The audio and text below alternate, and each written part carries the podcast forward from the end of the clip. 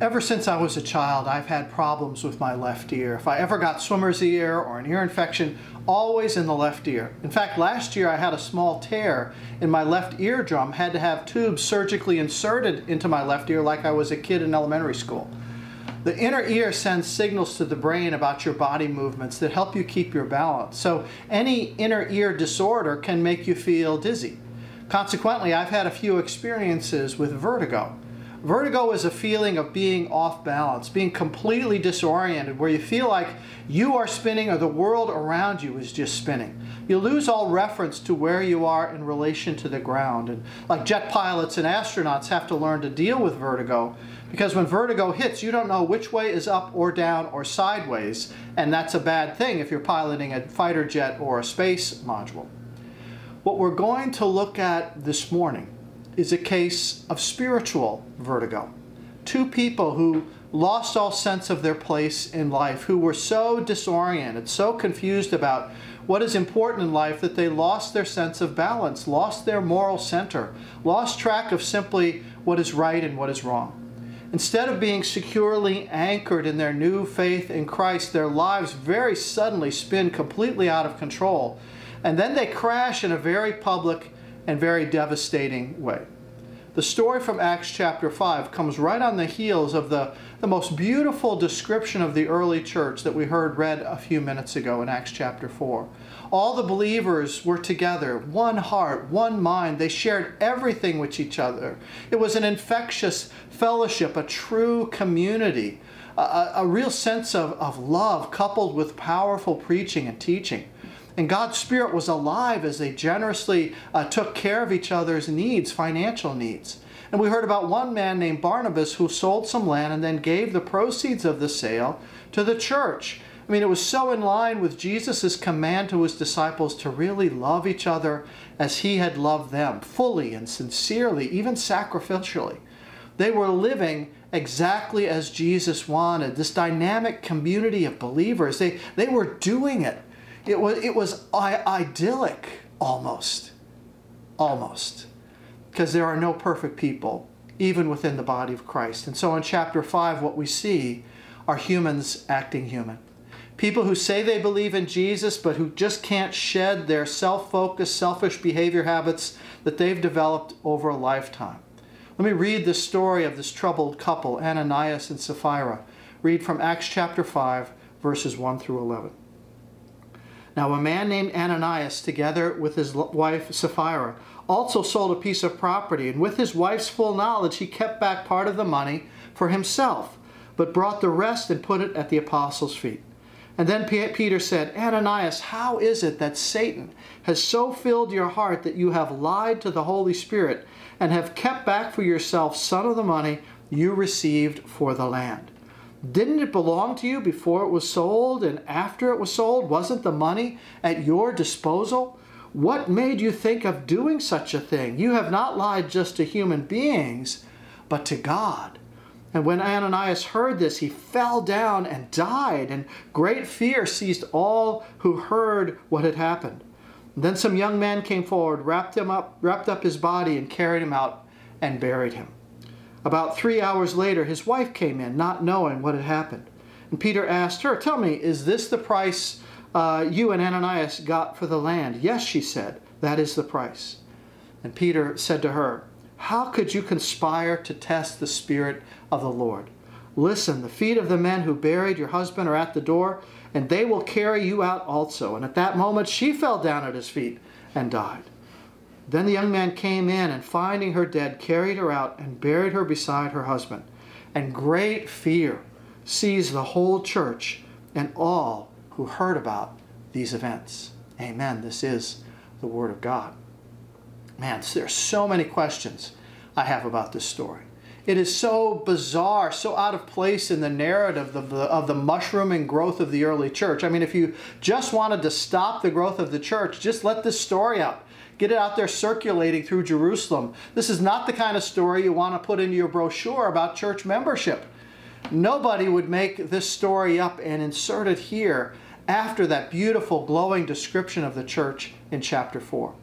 And remember, when this was written, there were no chapter divisions. The story of Barnabas' generosity would have flowed right into this very contrary story about greed and judgment. It's a, it's a cold slap in the face to the joy and to the love that we've seen so far in the early church. But it's also so instructive about the complexities and the weaknesses of human nature and the way people approach their faith even from within the body of Christ. Ananias and Sapphira. Well, what do we know about them? Well, first, that they're married.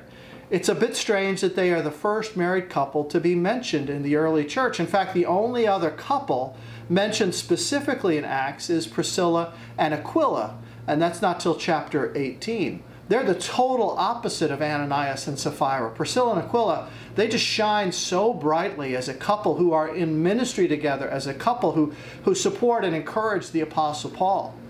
On the one hand, you have to admire the unity that you see in Ananias and Sapphira. They are in this together, they are tight, they are on the same page. You know, when we do premarital counseling, that's one of the things we look for in a couple. Are they kind of united in their life goals? Are they playing as a team together? Are they on the same side or are they kind of competing each other against each other? Are they rowing their boat in the same direction? Are they paddling through life in different directions? There's nothing more frustrating than being in a relationship canoe with one person paddling this way and the other person paddling that way. Healthy couples need this basic sense of compatibility and a real unity around their basic core life's values and goals. Otherwise, the strain of that tension of always pulling in different directions, eventually that strain will take its toll on the relationship. But Ananias and Sapphira, they were paddling in the same direction but their relationship was wrapped around the wrong center. Their moral center was off. Their sense of right and wrong was askew. And something inside them popped to the surface when they saw Barnabas give his gift. Barnabas wasn't seeking any glory or recognition through his gift. Something, I think, dark happened in their minds as they watched Barnabas. Barnabas was a humble guy. He was a real servant. We know he went on to become the mentor for the Apostle Paul, took Paul under his wing because people were suspicious of Paul's past as a persecutor of the church. But Barnabas lived up to the meaning of his name, son of encouragement. Just a humble and, and generous guy. But what Ananias and Sapphira saw was the honor and the respect he received from the rest of the church. And for some unexplained, irrational reason, they wanted that for themselves. They wanted respect. They wanted to be noticed. They wanted to be appreciated. They wanted to be admired. They wanted to be thanked. They weren't concerned about the needs of others. They were really in it for themselves. So their own needs to be appreciated, to be thanked, to be looked up to took precedent. And that egocentric attitude just ran so contrary to the beautiful spirit of the early church that we read about in chapter 4. You know, in studying why people give to charities and colleges and other nonprofit organizations, even like the church, sociologists have come up with, with three basic motivations for giving. The first is called social exchange.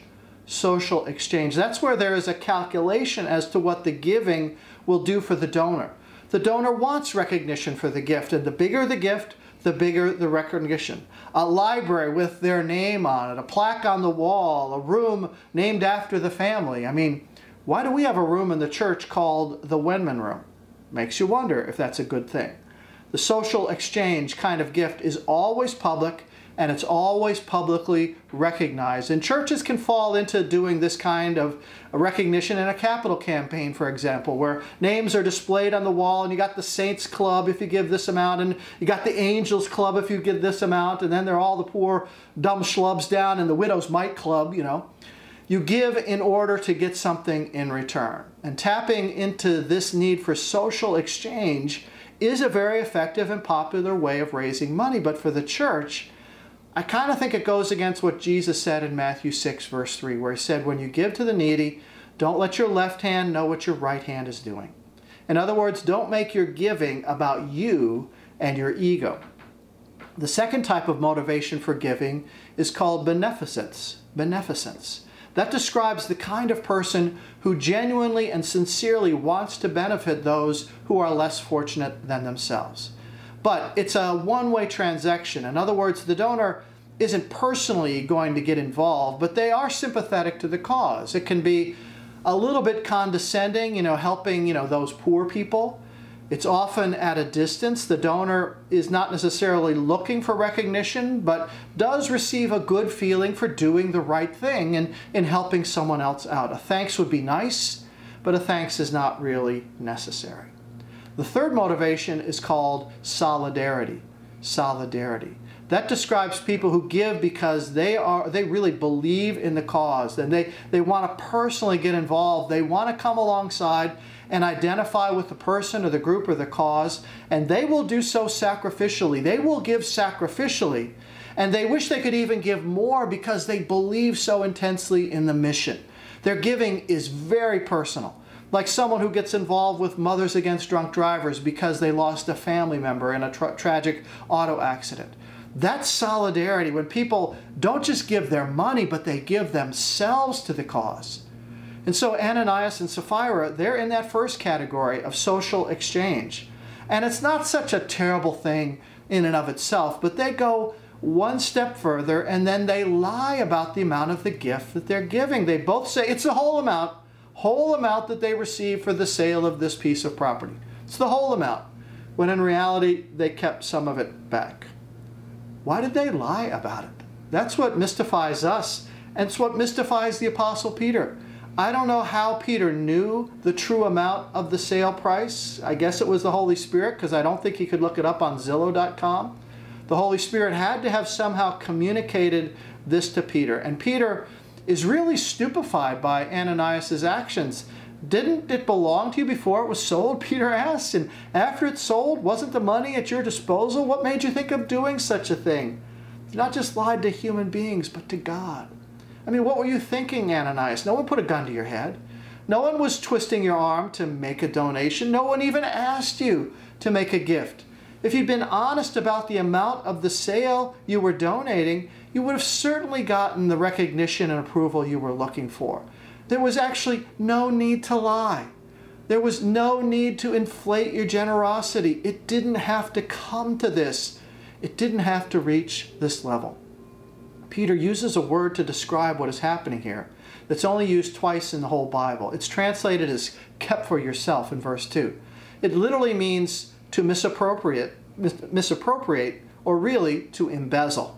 The only other place it is used in the Bible is Joshua chapter 7. Under, under similar circumstances, a guy named Achan misreports the results of a raid on Israel's enemies and keeps some of the booty back for himself hides his ill gotten gains in his tent, and then something which God had specifically for, forbidden.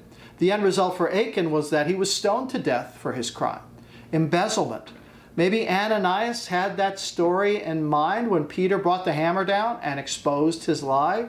Embezzlement. Or maybe Ananias was thinking about the fact that in Roman law, they took real estate transactions so seriously that if someone embezzled money from the sale of a piece of property, that was a crime punishable by death. So Achan's story and Roman law, those two things may have combined to be what triggered Ananias so severely to have a heart attack or to stroke out, you know, when he was exposed as a fraud. We're not told why or even how he died. Peter didn't do anything really to cause his death. There were no lightning bolts from heaven. We don't know if his death was some kind of punishment from God because normally when that happens in Scripture, we're told of the cause and the effect of God's wrath, but not in this case. He just drops dead.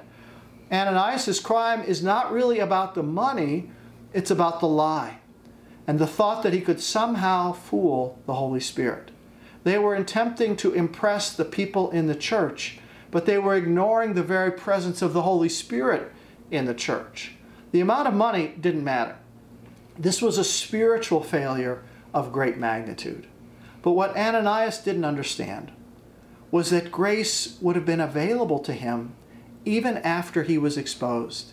If he had repented, if he had seen the error of his ways, if he had turned to Christ for mercy and said, Oh, I'm so stupid, his sin was not unforgivable. Even though Peter said it was severe, I mean, verse 3 says, How is it that Satan has filled your heart so that you have lied to the Holy Spirit? I mean, that sounds severe from Peter. But let's remember something about Peter's background. Satan is not referred to much in the Gospels, only eight times, and two of those times involve Peter. The first is in Mark 8:33 where Peter first declares his faith in Jesus as Messiah. But when Jesus goes on to explain that he has to go to Jerusalem and die on the cross, Peter jumps in and says, "No, that can't happen." And Jesus gives him the sharpest rebuke, the sharpest response in verse 33, Mark 8:33.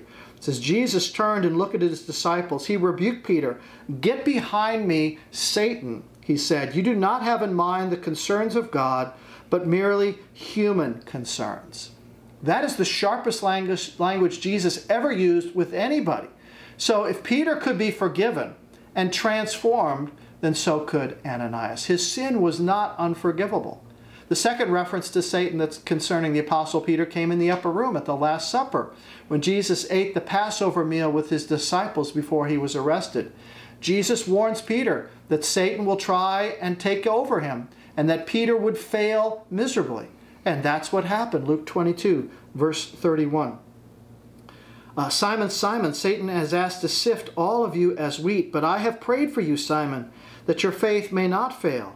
And when you have turned back, strengthen your brothers. But he replied, Lord, I'm ready to go with you to prison and to death. And Jesus answered, I tell you, Peter, before the rooster crows today, you will deny three times that you know me. Peter does deny Jesus three times as predicted.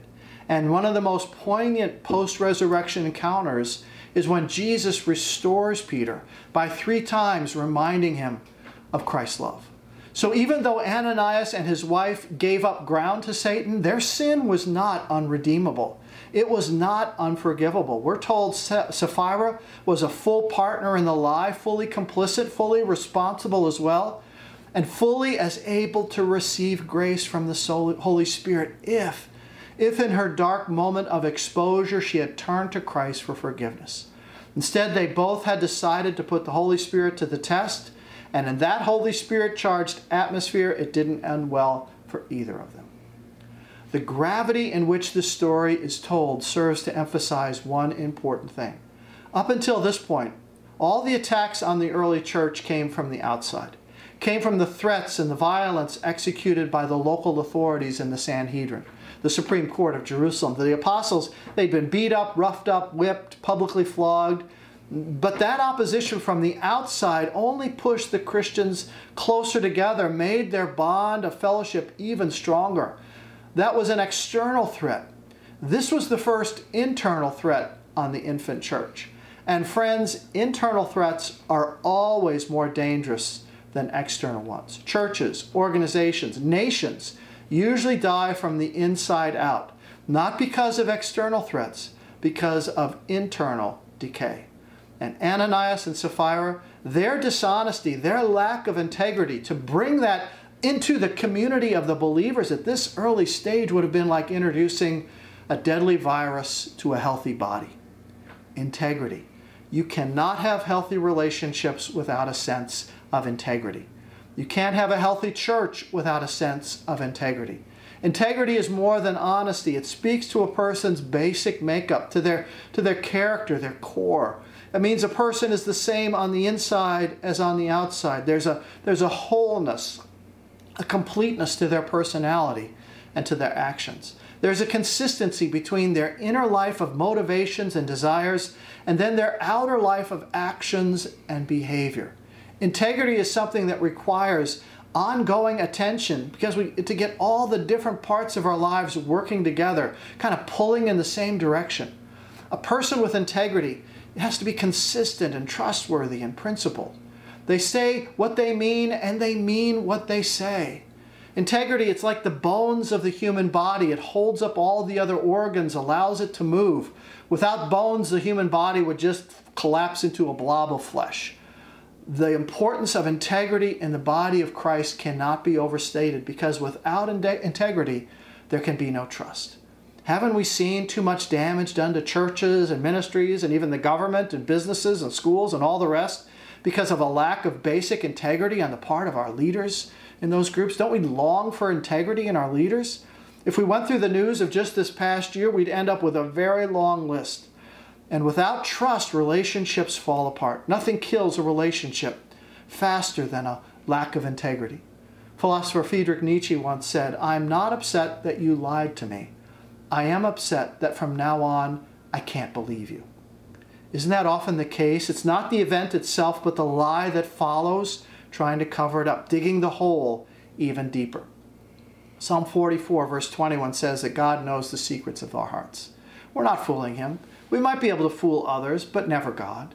If I was writing the Bible, I would have left this part out. I'd skip it because it shows that the early church wasn't as perfect as sometimes we like to think it was. But we need this story in the Bible because we need to see how the church can deal with real life issues and problems in a way that honors Christ and points people to a deeper life in Him. We're going to face pressures from outside the church coming from our culture, but we also have faced and we will continue to face challenges from within the church and challenges that would weaken our body, make it more susceptible to spiritual disease. Integrity was the first test faced by the early church, and it challenges us today.